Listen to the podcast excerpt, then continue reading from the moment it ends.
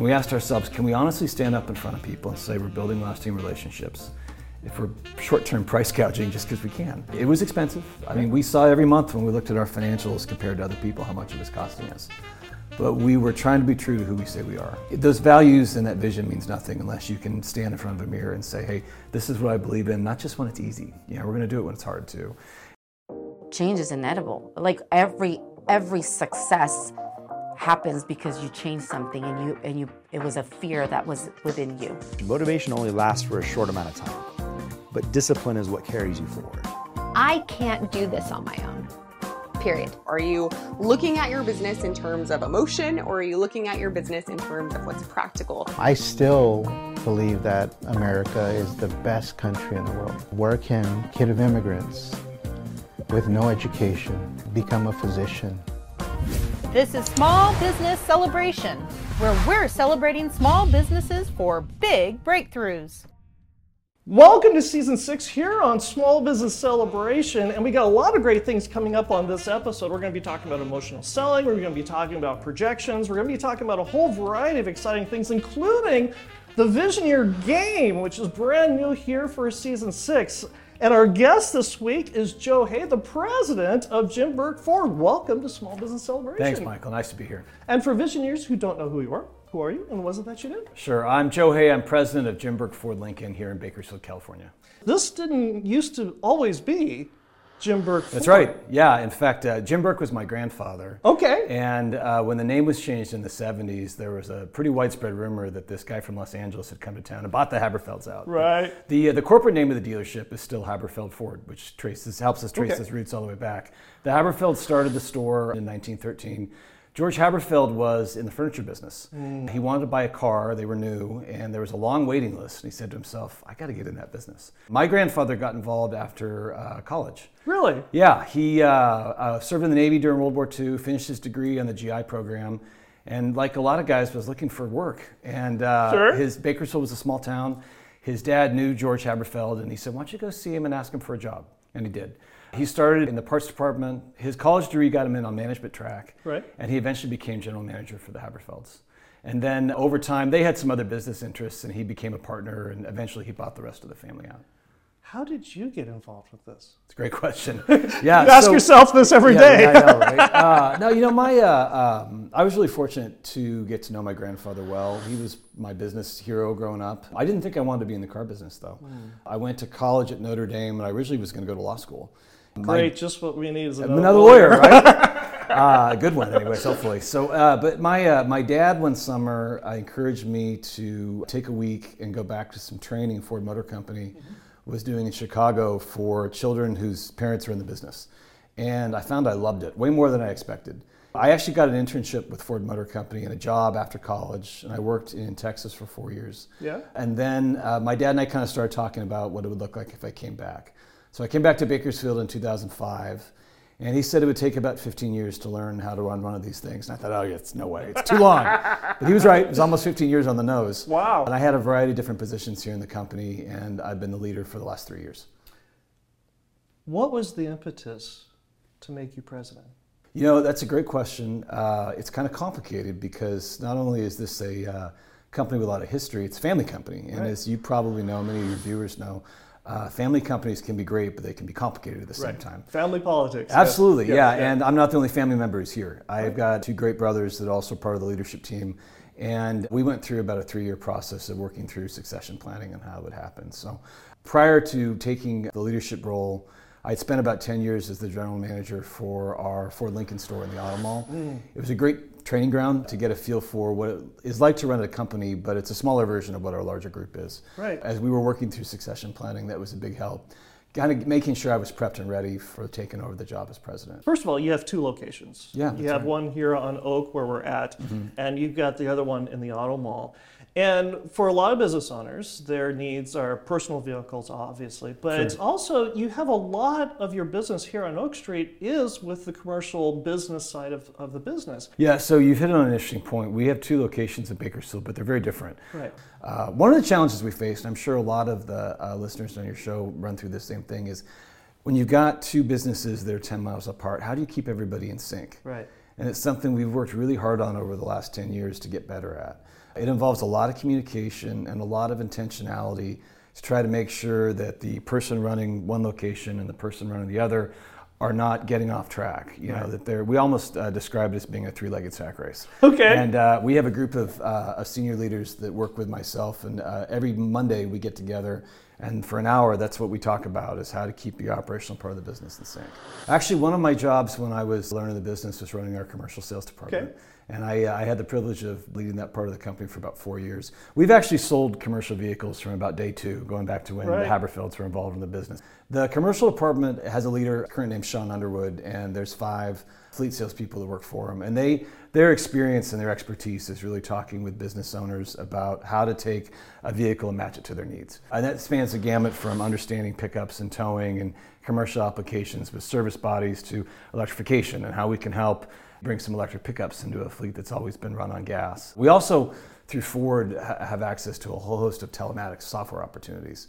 And, and Ford Hmm. what's, is. what's telematics software? So telematics is the name Ford gives to software that helps you as a business owner manage your fleet. Okay. They've really tried to become innovative and at top of the market at fleet management software that allow you to track not only registration and mileage information, but when you need service.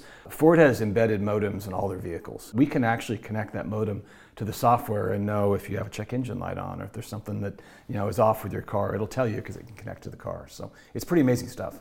And being able to connect all that stuff to the software and having a modem in the car is sort of like having a modem at home. In some ways, yeah, exactly. And this brings us to our first Visioneer question, which is brought to you by Mike Saba, a Zillow Premier agent with Watson Realty, selling Bakersfield homes since 1992. Give Mike Saba a call at 661 203 8406 or reach him at mikesaba1 at iCloud.com. He's been here forever. I mean, it's like, I, I don't know how many homes he's sold. Institution. Yep. He is an institution. Yep. It's, it's, Great guy. and our visionary question comes from Javier, who asks We've grown into a medium sized business in the last couple years, but it seems our manage- management team, who has grown with us, isn't very effective in emotional selling to what our business has to offer to our team members. What techniques do you teach that work? Yeah, Javier, that's one of the biggest challenges we face too. You're not alone. When I first got this job, there was a book I read that uh, really opened my eyes a lot to how to solve that problem and, and dig into it. What It's a- book is that? Simon Sinek's the author, and it's called Start with Why. It's uh, it's it's been around for a number of years. It's not new. In that book, he really clearly articulates a couple things that are critical. Number one is as the as a leader of any organization, you have to really clearly understand what your why is, if you will, for well, why not just why you get up in the morning, but why your institution is different and has a mission and purpose that sets it apart. Mm. And until you can articulate that, it's really hard to achieve what he's talking about. Right. And then beyond that, once you have a clear sense of who you are and what you want to do, it's mission critical that you assemble a group of people who can help you carry that out because you can never do it all yourself. Sure. Part and parcel of that is making sure that your leadership team uh, really clearly buys into where you want to go with your business and can help you achieve it. They're passionate about it. And that passion is what inspires your frontline people to help carry it through to your clients. to understanding your why and understanding your mission. This goes back to when this was Hab- was Haberfeld Ford. In many ways, it does. Yeah. Uh, now, I've got a, uh, a personal sense of why that ties into our values, but it also connects back to who we were from the beginning. Okay. My grandfather uh, was really a fabulous embodiment of this. He firmly believed that as a business owner, uh, you have not only an obligation to, you know, to do everything you can to be successful and to treat your people and your clients right, but to make this a better community. Right. And that's something that appeals very strongly to me. Uh, I, if you had asked me what my why is, it's to make things better. I like to take problems and try to solve them.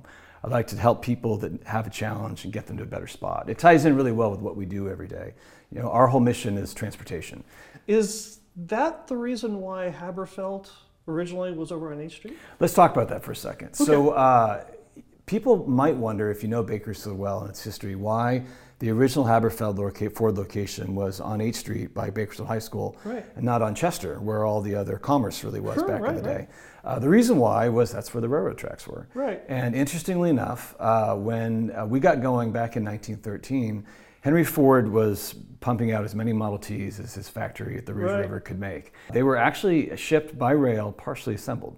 Partially, And not if- fully. Not fully, partially. If you were a Ford dealer, you had to have a dealership near the railroad tracks so you could stop at the siding, drop them off. We pulled them into our shop and then put them together and sold them. Kind of amazing. Right. So uh, that's the reason why the original dealership was located on the railroad tracks. I wish today we still had that luxury. The trains go right by, go down to Southern California, drop the cars off, and they come back up by truck. But it is an amazing history. It's called efficiency. Yeah, well, it is for somebody. I mean, not quite as efficient for us anymore, but yeah, it's it's a neat story about why we were located there. Has the storytelling of the history helped with that to communicate this is not just something that we plucked out of thin air? This has been something that's been part of our DNA. One of the things that we do, it's not unique to us, but we're proud of it, is twice a year we do a survey with all of our employees. It's a pulse survey, it gives us a chance to see what's on their mind, and we ask about their, their feeling about our values. Do they feel strongly about them? Do they understand them? And we give them a, a chance to, to just write in verbatim what's on their mind. A couple years ago, we were looking through some of the survey results, and frankly, uh, Maria Payne, who's our former uh, vice president of people, and I were looking at it, and we both thought that the the employee responses to our values weren't as strong as they could be. And so we decided every 90 days when someone starts, we'll circle back with them and kind of have a hey, just to remind you, here's who we are, you know, let's make sure you're set and you're getting all the resources you need. But we have uh, the blessing of many employees who worked with us for decades Right. 25, 35, in some cases 40 years. Right. And it's been a minute since their first 90 days. Sure, So yeah. uh, we decided in 2023 to go through and try to uh, have those meetings again with everybody. We met with small groups of employees over the, several times a month over the course of a year for an hour. Whole purpose of it, you know, we pulled people off the bench and we paid them for their time, and the whole purpose was to help give them an understanding of who we are as a company, right back to 1913 Right. what our values and vision are, not just what they are, and not just because they're not just words on a wall, how we use them. Right. You might remember a couple years ago, as COVID was kind of passing through and we were dealing with all the challenges in the business community, all of a sudden we ran out of cars. If you drove by Oak Street, you'd see this big 20 Parking lot. acres of empty asphalt. That's right. Right. As a consequence, a lot of dealerships across the country were taking advantage of that scarcity to mark prices up. And you'd see, you know, commodity vehicles, uh, small pickups that were getting five, seven, eight thousand dollars over MSRP. We had a decision to make. Do we jump in the pool and swim along with everybody else? And the leadership team and I sat down, and we part of our vision is not just the values I shared, but also building lasting relationships with our clients. It's really important to us. Right. That's what the whole business is predicated on. Right. And we asked ourselves, can we honestly stand up in front of people and say we're building lasting relationships if we're short-term price gouging just because we can? Right. And we couldn't look ourselves in the mirror and say yes to that. So we opted not to play that game. Right. And it was expensive. I mean, we saw every month when we looked at our financials compared to other people how much it was costing us. But we were trying to be true to who we say we are, and we think that's really important. It, it- those values and that vision means nothing unless you can stand in front of a mirror and say, "Hey, this is what I believe in." Not just when it's easy. You know, we're going to do it when it's hard too. And so we told that story to our employees. We talked about how our culture is not something that they just participate in. They have to, in order for it to really come to life, they have to live it too. They have to own it. You know, if you see something that's going great, give that person a high five. But if you see something that's going wrong, it's really your job, not someone else's, to say, "Hey, that's not right." We'll get the kind of culture that we deserve based on how we, you know, interact. So uh, those meetings were really successful, and, and that is what we've tried to do to bring that to life. And that brings us to the Visioneer game. And the Visioneer game is brought to you Oxley Pest Control. Now, if you've been living here in the San Joaquin Valley, you know we've been getting a ton of rain. And what happens after the rain? We get pools of water, which means mosquitoes. Mosquitoes, mosquitoes, mosquitoes. And protect your home and business from disease carrying roaches as well as from spiders, earwigs, and mosquitoes by calling the largest locally family owned pest control business, Oxley Pest Control, at 661 325 2687 or visit them at oxleypest.com. That's O X L E Y P E S T.com today. Are you ready for the game? Ready as I'm going to be. For visionaries who aren't familiar with the game, the way that it works is I have an app on my phone that randomly picks words out of thin air. I don't know necessarily what the words are, but more importantly, neither does he. And he has to take that word and somehow apply it to his business. Are you ready? Let's see what you got. All right. Our first word is store. Okay. Thought it was going to be like anti-disestablishmentarianism or something fun. no, exactly. Uh, Jim Burke Ford is a Ford store in Bakersfield, California. Very good. okay, our next word is tough. No, you can't say it. Ford on, Tough. Come no, on. no, You you handed it to cheat. This is easy. No, no, Our no, vehicles no. are built Ford Tough. No, you can't use that. You can do something more creative. I like that. your phone. No, uh, you know, I think that in order to uh, in order to persevere in big in business in California, you have to be tough. Very good. Well done. You're, you're knocking these out of the park. It's like I like the other one though. Built Ford Tough works every time. And our final word is land. Land. Okay. Um, hmm. Although uh, Jim Burke is embracing the digital age, we can't get away from the fact that land underscores what we do. We're a dealership and uh, we have a showroom open to people, 20 acres of land in downtown Bakersfield. Sure. And that really is the key to what we do every day. To that, you guys are making some big changes. Yeah, well, you need to, and that's kind of the, the crazy thing about what I do every day. Yeah. Um, our business is going through a lot more change in the next couple of years than we've seen probably the last 20 or 30. Like what? Electrification is a buzzword. You hear a lot about that these days. California is making some interesting policy decisions that'll make our lives uh, unique, starting in 2035. One of the things about that, though, that is challenging for us is our business is not just selling cars, it's also servicing them, selling the parts needed to maintain them, fixing them when they break, body repair wise, and things like that. But electrification touches every single part of that. Right. An electric vehicle actually has 40% fewer components than a regular gas uh, engine vehicle does. Right. Doesn't have a transmission, doesn't have a traditional motor. Right. Those are the sorts of repairs that help keep our shop full, frankly. They don't need oil changes. We have 25 dedicated service bays in both of our stores to maintenance for oil changes. All that'll change as more and more of the fleet on the ground uh, becomes electrified. We've got a, uh, a massive uh, parts wholesale business, a million dollars a month in wholesale parts. They're all internal combustion engine components. Right. Unless we're really willing to look at our business differently, we're just going to find it get smaller. That's not our long-term plan. We've, as a team, sat down and tried to really figure out the best way to cross through these different thresholds, and we've come up with basically a business plan that boils down to four words. We've got to find ways to grow our business everywhere it makes sense, and there are a lot of ways we can grow further uh, beyond what we've done already. Right. The second plank to that, if you will, is diversification. We've got to find ways to take what we're good at and do it in different ways to bring in new sources of revenue. Sure. The third plank of that is culture, and we really firmly believe that uh, we need to have the best place to work in Bakersfield. Right. Our culture is a key piece of, of who we are, why we do business.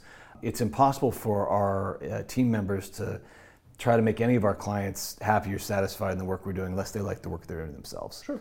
And the last part is team. Um, I, when I was in college, I had the chance for a year or two to be on the crew team. I was in a rowing boat. Okay. What was awesome about that was you, you get a working knowledge of how, if you get eight people all pulling the exact same weight at the exact same time, how powerful that is. Right. We're trying to apply that same approach to our business. We will only be successful if we get out of our silos and we find a way to really take all of our talents and apply them with the same team. Eight people in a boat are all different sizes, they all have different talents, but together they can be really successful. So that's our business plan for trying to kind of come out of where we started and get to where we're going is grow, diversify, culture team. If you had the opportunity to do something over again, Yeah. what would you have done? I never would have bought the car wash we have at our Automall location.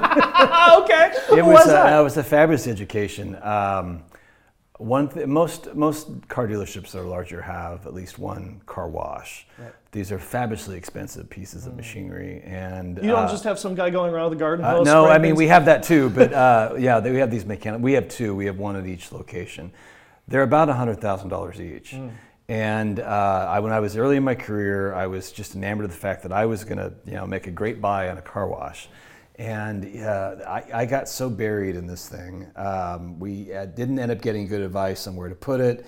The site had to be reworked. We had to bring in new electrical. It ended up costing about twice as much as it should have. Uh, It's fabulous car wash. But the other thing in our business is um, just because uh, it, it's a business that has a lot of repetition, things need to be simple. That's the way you can really make sure that processes are followed correctly and, and the experience is right.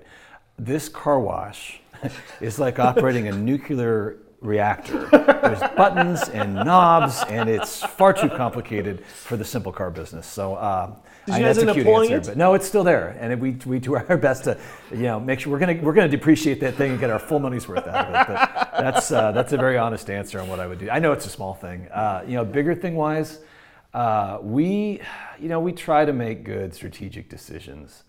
Um, we make a lot of mistakes. Uh, you know, sometimes we sometimes they're people mistakes. We either take a chance and wait too long, or we you know we, we know something's the right decision, but we don't do it because it's hard. Um, but uh, generally, I mean, we and the other thing is we we and this is just me too.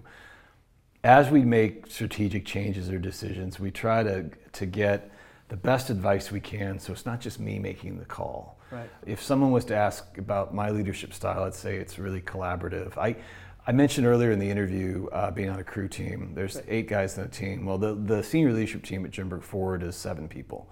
It's myself and there's seven other vice presidents. And we, we really work hard to do things as a team. Every single one of those people has a really important point of view. And unless we listen and digest and understand and debate and fight, we'll never get to a point that we can win. And I learned some of that actually, not just from the crew experience, but from reading a lot of books by Pat Lencioni.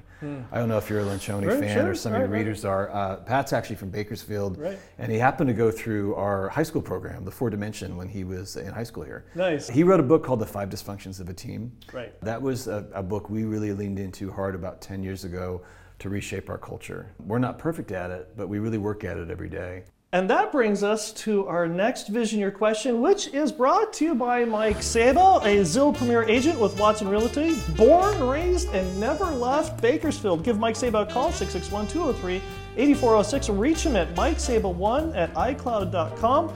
Today, this Visioneer Question comes from Madeline, who asks 2023 was up, down, and all over the place economically. How do you set projections when the economic markers keep moving all the time? Madeline, I don't know what you're talking about.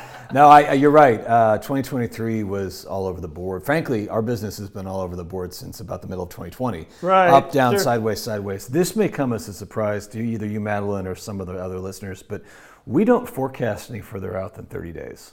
really? And part of that is because our business is so cyclical.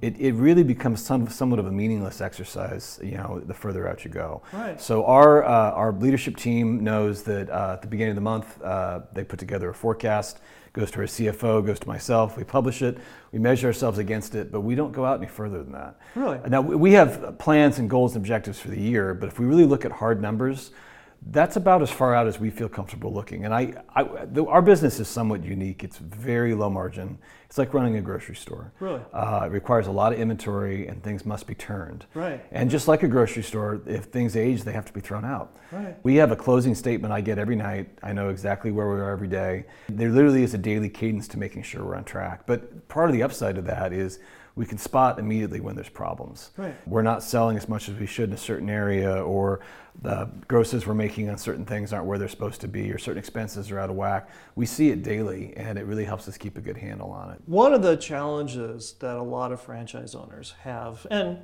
Jim Burke Ford is a franchise. That's a- right, A Ford yeah. Motor Company, is that the the parent company will make shifts and changes, and and sometimes you were just talking about you forecast no more than thirty days out. When Ford Motor Company parent comes out and tells you privately before it's made public that okay, we're splitting the company in two. Sometimes they don't. That was a good example of that. Really, Yeah. really, they didn't tell you. No, no, Okay. that came as a surprise. How do you deal with that? Yeah. Well, it's a great question, and you're right. Our business is somewhat unique. We're an independent business, and we represent Ford Motor Company, but it's a franchise.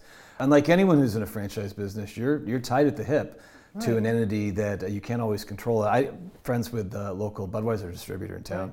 You know, they've been through a whole whirlwind of challenges because of what you know happened with the Bud Light situation last year. Sometimes they make good decisions, sometimes they make bad decisions. Right. On the whole, with Ford, we've been very fortunate. It's been a great brand to be with. Frequently, they'll come out, uh, like they did with splitting the company too, and make uh, calls that you know we don't know if they would necessarily work for us. A great example with Ford was actually five years ago when they decided to exit the passenger car business. Right. Uh, you know, that's 30% or was of, of, of not only the industry, but of our revenue every month. Right. Over time, it just went away. How do you deal with that? Well, you need to two things. I think number one is you have to have a resilient mindset and know that a you have a lot of eggs in a basket, and so you've got to have some some ways to diversify so you're not totally connected to it. Within our space, it's the different uh, divisions of the store. It, you know, we have a new department and a used department and parts and service and body shop, and taken together, they help us kind of smooth out some of the rough edges. I think the other piece of it is, and we talk about this internally all the time, you have to understand that uh, you may not always like the challenges you're given, but We chose to play this particular game of baseball. And these are the challenges we have, and these are the rules, and we got to find a way to take the lemons we've got and turn them into lemonade, right? Maybe we're out of the passenger car business, but that's an opening to lean more into performance vehicles or mm. get into accessories on Broncos and trucks and things like that. Unfortunately, I would love it if Ford got back in that business again, especially in California, but they're not going to. You know, that resilient mindset and the ability to look for opportunities that may not be obvious at first brush, I think is really key to being successful. What do you say when somebody from SC says go SC beat Notre Dame? I asked them to go right out the front door. And no, actually, I, I was a Notre Dame guy, uh, class of 01, but my mom went to USC. So Oh, there's a little divided bit of a, house. Yeah, divided house. That's exactly right. But uh, both great schools, and uh, we just happen to have a better football team. Okay, now this is a question that I know just about anybody who's a gearhead wants to know is what does it take financially to own a Ford dealership? Well, you know what's uh, what's kind of interesting is I know every franchise model is a little different. Right. Technically, uh, there's no franchise fee to uh, to obtain a Ford dealership. You know, a lot of times you want to open a whatever. You know, there's a half million dollars you got to pay to the Ford doesn't work like that. But um, so Ford dealerships, you know, they'll come up for sale, but uh, you're not paying Ford. You're typically paying to buy them from someone else. They will occasionally. Um, uh, they call it open a new point. Uh, and what they're really looking for is, is a representative, a dealer, you know, an owner who has the financial means to, to make sure the business can run successfully and can represent them well in the community. And when you say that, is it to be able to afford the infrastructure for Yeah. not just the land and the building and the, and the lot, but also all the other back end kinds of things? Yeah, dealerships are uh, fabulous at consuming capital. they're just they're very expensive to run and operate, and uh, it, it, it takes a healthy balance sheet to make sure you can be successful. You know, you're typically taking a line of credit for all of the vehicles that are on the lot.